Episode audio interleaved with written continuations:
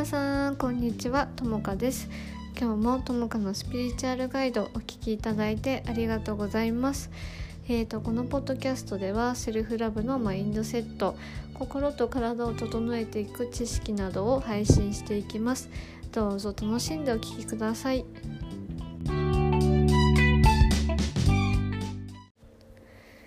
皆さんこんにちは。ともかです。えーと、今日も始まりましたともかのねスピリチュアルガイドのお時間お話ししていきたいと思います。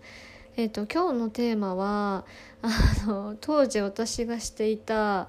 恋愛すごいトキシックっていうかすごい毒ポイズンっていうかすごい良くない恋愛についてあのお話ししていきたいと思います。でこれはなんかその今ね俯瞰して思うのがあの、まあ、しか仕方なかったことだなって思うのとでもやっぱり当時の私はやっぱ自分の何かがそうさせてるなっていうあの感覚があってなんだろう無意識に自分で引き寄せてるものがあるっていうのがね分かっていたのでそこら辺もお話できたらなと思います。はいで私がね今までしてきた恋愛っていうのは何かっていうととにかく今振り返るとまあわがままだったかなって思うんですけどあのそもそもわがままな自分を、まあ、許してなかったけど、うん、わがままな自分をね許してなかったんだけどどういうことかどういう状況だったかっていうとなんか私はその生まれてからずっとその不安感があってその精神的にその安定してるっていうかその安心してる時間なんかその安心感を感じたことがやっぱりなかったのね。なんかどこにいてもその不安なままずっと育ってきていてでその何て言うのかな心の拠り所がなかったというかだからその恋愛にずっとね依存していた部分があるんだけどその私ってもともとめちゃくちゃね人に尽くすんだよね。本当に人に尽くしててでその精神的に不安定だった時はめちゃめちゃ尽くしてめちゃめちゃ見返りを求めててなんかその本当にあの自分があげた分と同じ量を相手にやっぱ返してほしいってすごく思ってていてあの今思えば本当に相手に求めすぎていたなって思うんだけどあの何て言うかな本当に満たされてなかったっていうのがもう本当に言葉としてぴったり。で本当に自分からね人間関係でも自分から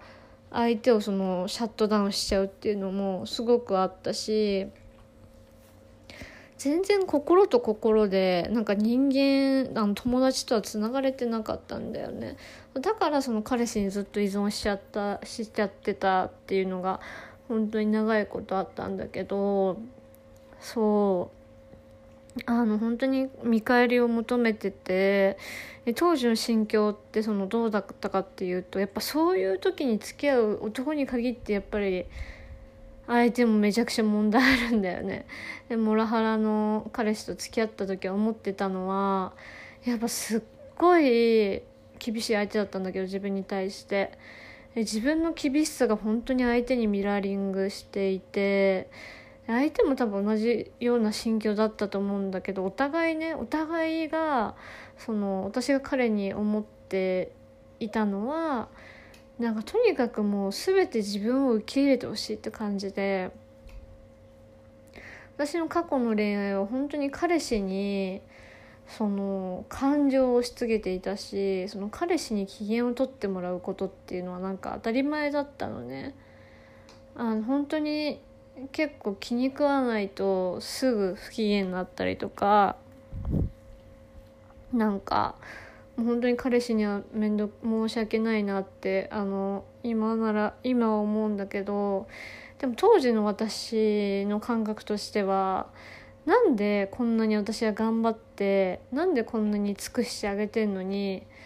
なんかこっちの要求をそのお前は聞かないの？みたいな。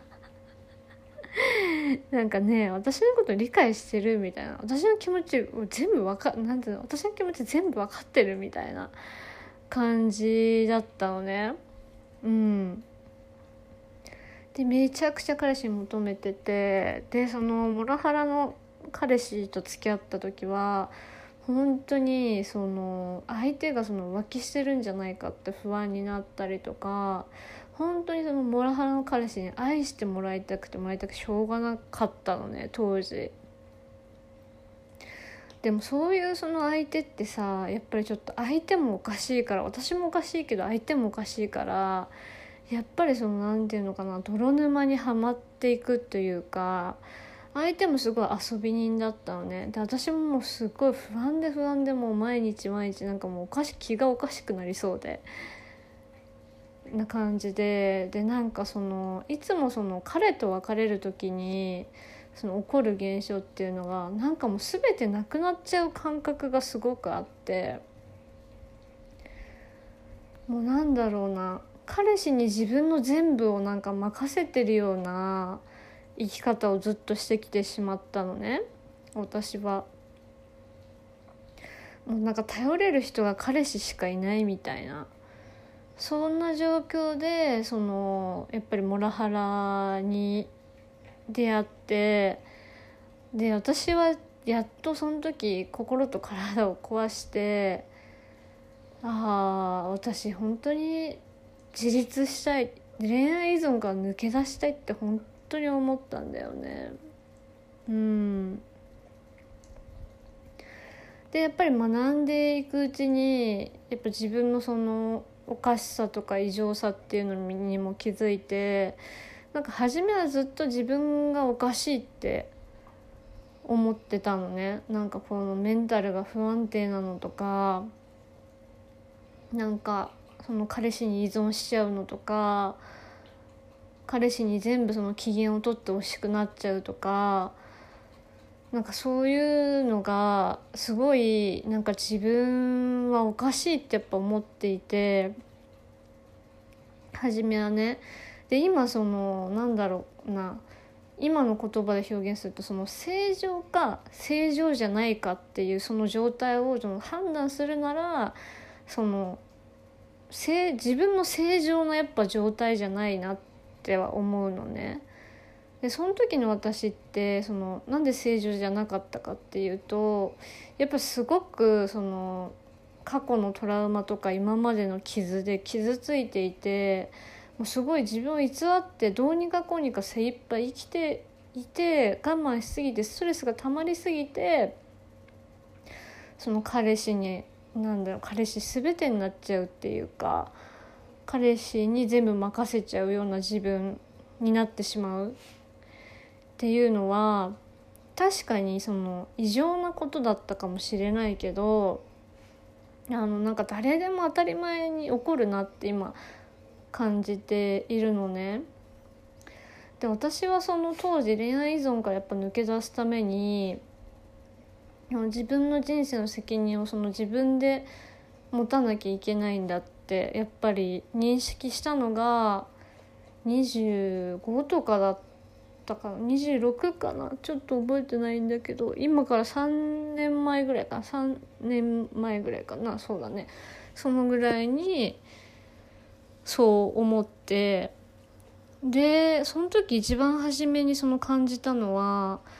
心の拠り所って誰かとか何かじゃなくてこれって自分が自分の心の拠り所になんないとやっぱりその苦しいものなんだなってあの感じたのね。うん、で実際に本当にそうなんだけどであのなんだろうな心の拠り所がないとかやっぱ私と同じように彼氏にそうなっちゃうとか自分の人生を歩めてないとか自分らしく生きれなくその自己嫌悪自己嫌悪か自己嫌悪があるとかっていう人は私はどれも経験してるんだけどやっぱりその魂がそのクラッシュしてるっていうかなんかその不十分な自分がいるとか何かが不足してるとかっていう時ってやっぱ自分の何かがやっぱ失われてる感覚がやっぱりあると思うんだよね。で私はやっぱそれにすら当然気づいてなかったんだけどなんかいつも自分が不足してるなって感じていてで本当に不足していたのね。でその不足していたものっていうのがじゃあ何かっていうと自分の愛情自分への愛情だったり自分への優しさだったりとか自分への寄り添いだったりとかが全然できてなくてあの本当に欲しかったものってじゃあ私が彼氏にじゃあそういうことをなんだろうな求めててね人前でなんだろういい人を演じたりとか人にすごい気使ってた自分がじゃあ何でいたかっていうと本当に欲しいものを手に入れるためにそういうような状態自分の状態になってたんだよね。うん、じゃあ本当に欲しかったもの何かっていうとやっぱりそのありのままの自分でその認められる感覚とか今の自分ののままで十分っていう感覚だからまあ無償の愛だよね無償の愛がその幼少期の時にやっぱ作られなかったからどうにかこうにか自分で生きる技を学んでなんだろうないい子でいたりとかあのしてたわけね。でそのストレスっていうか自分で自分のことを生きられないそのストレスの反動で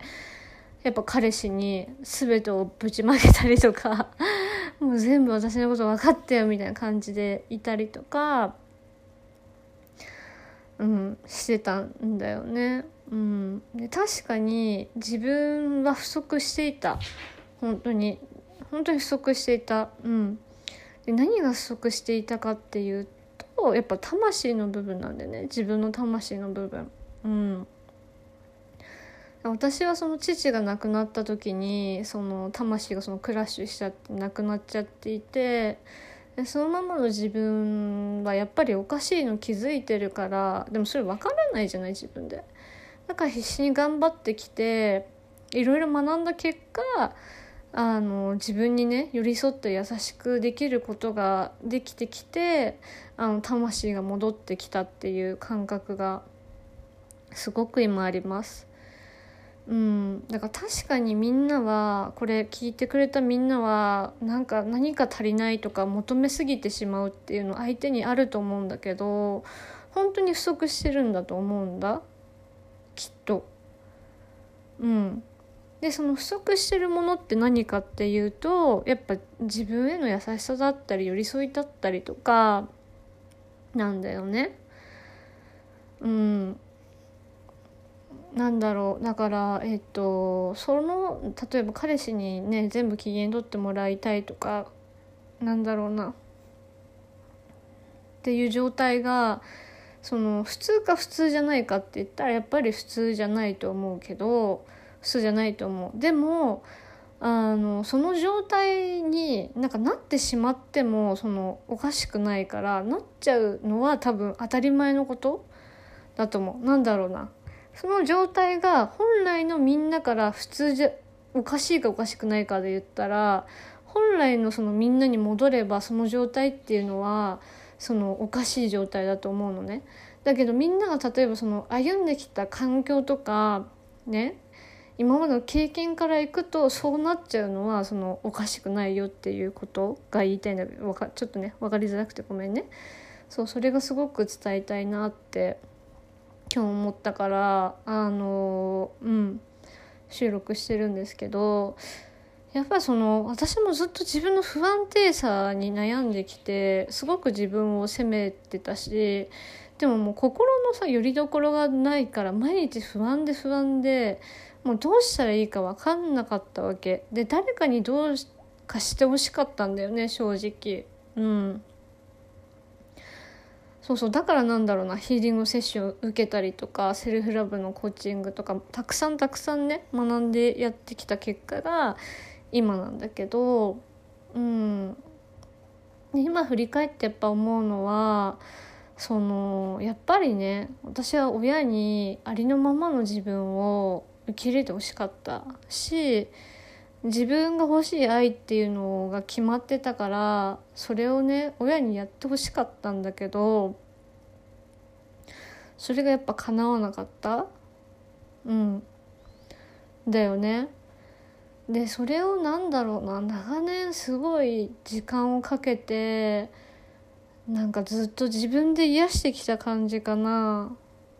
うん。で今はなんか癒してきてあの本当に見てる世界が本当にだんだん変わってきて今までなんかねすごい自分のことを悪く言われてるような感覚があってなんか自分で自分のことを恥じてるからさそれが本当に無意識にあるから相手はこう思ってるに違いないみたいな相手はこう思ってるだろうっていうのをなんか勘違い思い込みを本当にしてなんか相手のインスタを削除したりとか その LINE をブロックしたりとかなんか自分から人の縁を切っちゃうみたいなところがすごいあったしなんか私は人が好きなんだけど大体の人のことが本当に正直気に食わない時期がめちゃくちゃ長くあってでそれっていうのはそのなんでそうなってたかっていうと今までやっぱ自分の気持ちとかに抑制して自分の意見言えないでその相手に合わせちゃってる自分がいたりとかしてなんか相手のことをその嫌だなって嫌いだなってその感じる感じてたのはそのやっぱ自分の気持ちを言う勇気もなかったしそうするのが当たり前だ自分が合わせるのが当たり前だって思っていたから相手のこと本当に好きになれなかったのね。そうだしその自分をさらけ出すとかやっぱ甘えるっていうことが苦手だったのもあってあなんか全てはその自分の内側からやっぱり引き出されてるものなんだなって感じたんだよね。うんで私はすごい周りに攻撃されるイメージでいて本当に周りから自分が悪く言われるみたいなイメージで本当にいてなんか人と関わるのもすごい怖かったしなんか人と深くその絆を結ぶっていう経験をあの正直したことがなかったのね。うん、で今やっとそれにその取り掛かる段階ですごく思うのがなんか過去の私ってやっぱすっごい取り繕っていた。いい人でいなきゃいけないって思っていたから相手のことを過剰に褒めたりとか人に気使ったりとかなんか自分がいつもリードして人の人に話を振らなきゃとかあと本当に何だろうな。もう最近は本当に人に気遣うことがあんまなくてちょっと覚えてないんだけど過去のなんだろうな会社での飲み会とかだったらやっぱ自分はお酒はあんま飲まないでずっとなんだろうなお酒をねあの継ぐ側とかすごいとにかく本当に気を配って生きていて本当に仮面をかぶって分厚い仮面をかぶって生きていて本当に生きづらいっていうのがあったしなんか周りには分かってもらえないんじゃないかとかもあって相談が全くねできなかったんだけどそうだからすごい深い深い闇の中にずっとねいた28年間もずっと。いてで26とかかな25から26ぐらいの時にやっぱ向け始めてきてちょっとずつちょっとずつ変わっていったっていうのがあるんですけどでそのやっぱ恋愛依存とかその自分が不足してるっていう原因はどうしてもその魂がクラッシュしたことによる何て言うの満たされなさとか自分が本当に不足していたんだよね。でそれを寄り添いとか優しさとかでどんどんどんどん満たしていくっていうのが本当に必要だったうんのねそう。だからこのもしポッドキャスト聞いてあの、ね、新しい知識をつけたい人はあのもしかしたらだけどそのインナーチャイルドについてとかそのね学ぶといいかもしれないですね。あとはアダルト・チルドレンか。あの本当にアダルト・チルドレンの人ってすごく多くって日本は4人に5人はアダルト・チルドレン？5人中4人はアダルト・チルドレンって言われてるぐらいアダルト・チルドレン大国でそろそろ HSP の次に私はそのアダルト・チルドレンっていう言葉がどんどん有名になっていくってあの感じてるんだけどね。アダルト・チルドレンって何かっていうとその家庭内のそのトラウマを抱えた抱えて子供のまま大人になってしまった人たちっていうのがあって私は本当にそうだと思うあのどういう状況かっていうとやっぱりその子供のうちから大人なんだよね。だから大人になった大人に慣れてないって感じ。子供が子供の頃から大人だった。でそのまま大人になっちゃったって感じだからなんかアダルト・チルドレンの人の特徴は本当になんか白黒思考の人が多かったりとかこうあるべきってもうきっぱり決まっててそれから動かないとか頑固とかあと本当に私もそうだったけど悪は一切許さないとかもう正義感の私は塊だったんですけど極端に真面目すぎるとかだから何て言うのかなずっと緊張状態でいる人が多いんだよね。もうなんかなんか清廉潔白みたいなもう綺麗なもの以外許さないみたいな私もそういう状況の中ずっといてだからもう糸が本当にピンって張り詰めた状態で私はいいたなって思っててなんかねなんて言ったらいいかな。本当になんか心の拠り所がなかったとしか言いようがないんだけどそうね。なんか本当悪を許せなかった時期は本当辛かったね。正義感の塊は。だから自分に対しても正しいことしか認められない。ジャッジ。してる自分がいるから。うん。当時は黒い感情を一切受け入れてなかったから本当しんどかったんだよね。いい子で本当にいて。でもなんだろうな。なんか人間ってさその完璧じゃないから不完全だからやっぱりな私も人間だからそのなんだろうな。やっぱいろんな感情を持つわけ。でそのいい感情しか持たない人がいい人なわけなくってで私はその本当にいい人って何かっていうとそのなんか自分の黒さもやっぱ受け入れてあの許すで相手のその黒さも受け入れて許すっていうかそのある程度その寛容さを持ってる人だなって思うのね。でそのアドルト・チルドレンの多くの人はそのやっぱ寛容さがやっぱりないあの自分のルールとか親に決められたルールの中でなんかそれでやっぱり判断したりとかして生きていてちょっとルール違反があるとやっぱすごい人のことを非難したりとか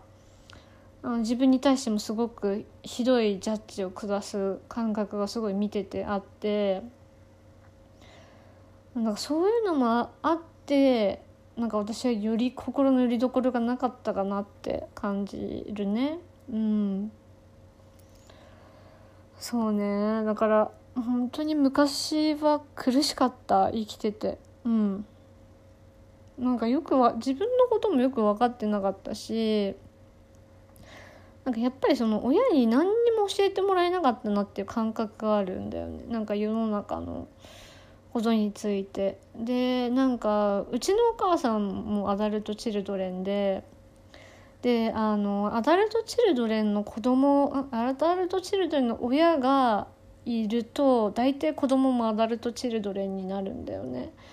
なんかやっぱり私たちってその愛情の形成愛着の形成っていうのはやっぱ親としから親からしか学ぶことが一番初めっていうのはできないのでそのそのなんつうの親との愛着に問題があるとすごい人生ってやっぱ生きづらくなっちゃうのね。でアダルト・チルドレンの人の多くは親もアダルト・チルドレンっていう場合がほとんどでうちの親は本当にアダルト・チルドレンで今もねなんか私が見てるとあなんかお母さんって本当に子供のまんま大人になったんだなってていう感じでなんかいいか悪いかの正解が分かんないんだよ自分の中で。だからなんか世の中の綺麗なものはいいけど汚いものは悪みたいな多分感覚もあるだろうし。そうだからなんだろうな私が育ってきた家庭環境っていうのはすごい孤独だったんだよね。お母さんがそのやっぱ人とうまく関われないっていうのがあるから。なんか関わっても上っ面っていうか、まあ、自分のことすごい偽ってるからお母さんも。だから私もそのお母さんみたいになりたくなかったんだけどなんか気づいたらお母さんみたいな生き方をしていたなって本当に思って。でこのやっぱアダルト・チルドレンっていうこの家庭内のトラウマっていうのはやっぱりその親から受け継いだものが私もまたなんだろう受け継ぐっていうかこれってさ私のお母さんに始まったことじゃなくてずっと代々代々続いてきて今なわけじゃん。でなんかその私はあのそれをやっぱここで食い止めるっていうか解消しに来たんだなっていうのをすごい感じるんだよね私自身も。その自分のその家庭で起きてることでアダルト・チルドレンの子供はアダルト・チルドレンになっちゃうっていうのをやっぱりその止めるために生まれてきてもいるなってすごい思っていてでスピリチュアル的な話で言うとそのやっぱり宇宙系の魂っていうか、まあ、ライトワーカーって呼ばれる人はやっぱ地球にその使命があってやっぱ生まれてきていてなんだろうな、うん、だから私もその一人だけどやっぱそれを食い止めるためにやっぱり経験したのかなとかって、うん、今はね感じるからこれからどんどんその自分の親がアダルト・チルドレンで自分もアダルト・チルドレンだったとか親みたいになりたくないとかなんだろうなそういったその考えの人はきっとこの考えにたどり着くと思うんだよね。自分がなんでそうだったかって。うん。ね。そう。なんか私もすごい深いいろんなことがありすぎてまだ全然自分のことまとめられてないんだけどもう私がしてきた恋愛っていうのはまあそういう感じで本当に自分が不足していてで不足してるおかげでなんだろうな本当に自分のこと責めちゃったりとかしてて心のよりどころがないから恋愛ね依存になったりとかしていたんだけどそれが今はっきりああなんか本当大変っていうか癒しが必要な過去だったなって 感じています。はいでねこの話が共感とかあのなんだろうなセルフラブの基礎を学びたいんだよなっていう方まあ本当に自己否定が激しいとか完璧主義とか心の拠り所がないとかあの感じてる方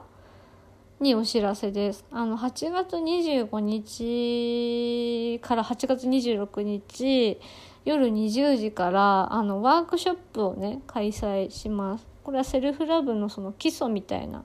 基礎の基礎みたいな、本当にこれは外せないっていう部分を、あのワークショップであのお伝えしていこうと思うんだけどさっきみんなに対してなんか本当にみんなが不足してるかもねっていうのをお話ししたと思うんだけどそのね不足してるなんで不足してるかっていう部分をあの説明しながらその不足をね埋めていくような形のワークショップになっています。うん、あのとっても本当に面白いので是非ね皆さんに参加してほしいんですけどあのそこでね学ぶこ学べることがセルフコンパッションだったりとかその心と体についてあの学ぶことができてで心と体を学ぶことが何でセルフラブなのっていう感じだと思うんだけどあの自分をねやっぱり愛するとか受け入れるとか認めるってなった時にやっぱりその物事のその揺るがないものっていうのがあるわけ人間の体っていうのはこういう風にできてるとかもう体とか心の構造っていうのはもう決まっちゃってるので例えばそこから無理に進化させようとか思ってもできないことがやっぱあるんだよね。でそのそのそれをやっぱ理解するとそのそこが自己理解につながってあの余計に自己否定とかすることがやっぱ減るんですよ人間っていうのは理解が伴うと。でそこの辺りをちょっと説明していこうかなって思います。うん、でこの知識っていうのはあの正直一生使えてあの誰かに教えることが本当にできるレベルのあのワークショップなんですね 2day で。なのであの気になる方はあのねポッドキャストの UR に申し込みのねリンクをあの貼っておくのであのぜひね参加していただければと思います。はい。あの前回やったワークショップとまた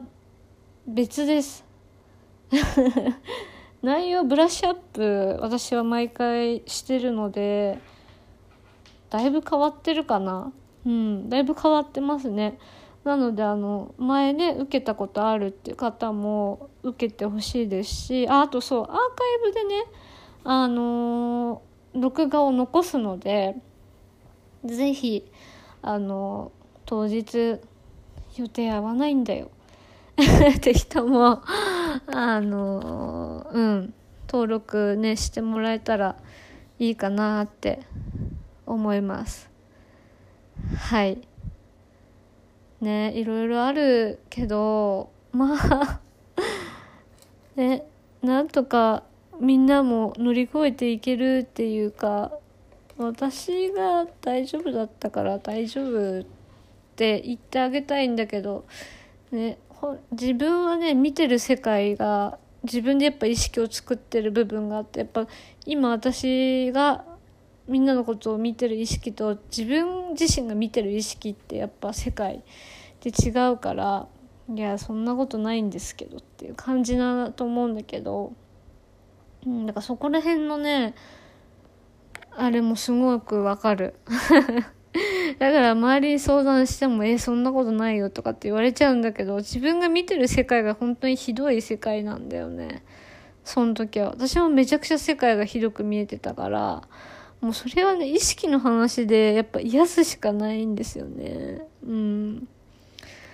はい。そんな感じで、今日は、えっと、真面目な話は、ここまで。で、こっから先は、ちょっとあのもしね雑談な感じで聞ける人がいたら聞いてほしい聞いてほしいっていうか面白い話たまにしようかなって思うんだけど私についてちょっと話そうかなと思って。います。はい。で私ねすごい結構この年にやってこの年になってえ？マジか？みたいなことがすごいあるんだけどなんか私もともと共感覚って言ってさ、なんか自分の感覚がなんか他のものと結びついてたりするんだよね。なんか、まだその共感覚がこうですっていうのははっきり言えないんだけど、その例えばだけど文字に色が見えるとか、っていうのも共感覚で、なんか私の場合は、物に男女があるとかがわかる。あないものもあるんだけどでも全てのこの世のものって陰陽五行でやっぱなってるから、まあ、陰と陽で男と女があるんだけど、まあ、その感覚がなんか直感的に分かるとかあとそのなんだろうな今気づい今本当に気づいたんだけどやっぱ人の気持ちが分かりすぎてるとかもあった。普通の人はそんなこと分かんないよっていう感じで物事を理解してたりとかそのあとやっぱ本当心と体についてそのなんとなくなんかその人の体を触るとなんか言ってきてることが分かるとか本当に人より敏感で繊細で感じやすくて生きづらかったっていうね部分もあります。でもただそのなんだろうな幽霊とか見えたりしないしそのなんつうの守護霊的なのもそういうのは分かんないんだけどなんか感覚の繊細って言えばいいのかな。そうそういうのがずっと昔からあったけどなんか気づいてなかったっていうのが本当にあるね。うん。そうで過去の恋愛で本当に今思い返せばなんか本当にね自分の価値自己価値が本当に低かったからなんか 友達にさ「ともかって B 線だよね」って言われたことがあって。家族にもそれ言われてでも本当にそうだと思った 当時はなんか本当にぶっちゃけた話正直言うと全然なんか自分が安心するような人としか付き合ってなかったかな。なんかその、安牌っていうか、なんか、本当にごめんなさいなんだけど、なんか、いけそうな人っていうか、なんかそういう人としか付き合ったことがなくって、だからなんか本当心の拠り所をその、求めてるだけだったから、多分ぶっちゃけ誰でもよかったんだと思うんだよね、過去の私も。うん。でもやっぱ心の拠り所がなかったら自分は死んじゃうっていう気持ちにやっぱなるじゃんそれで本当きつかったよね。そう、だから本当になんか、あんまかっこよくない人と付き合ってたから、で、本当に心のね、寄り所をなんか外側に求めようとするとなんか、本当にろくでもないなんか人に引っかかるのね。本当にろくでもない人に引っかかるからみんなやめた方がいいよっていうのは言いたいのと、そう、だからなんか本当に自分をさ、愛してあげてっていうのを言いたいかし、その自分を愛するために、なんか誰かの力をね、借りるのはもう大正解なの。例えば何か習うとか、そのコーチングとかヒーリングセッションを受けるとか、なんかのサービスを受けることは大正解なんだけど、なんか、だからそういうものじゃなくて、例えばさ、一般のその男性とか友達とかで、埋めようとするとやっぱ人間関係がおかしくなるからさ絶対おすすめしない。やめた方がよくってやっぱ自分の内側と向き合っていった方がいいと思う。だからなんだろう、心のさ、拠り所がないとさ、なんか本当に自分でどうしたらいいかわかんないっていうのが正直な話なのね。そうだ、だから誰かに頼りたいっていうのはなんか当たり前の話なの。なんか誰かに解消してほしいっていうのは。あ、それをなんか一般人の人、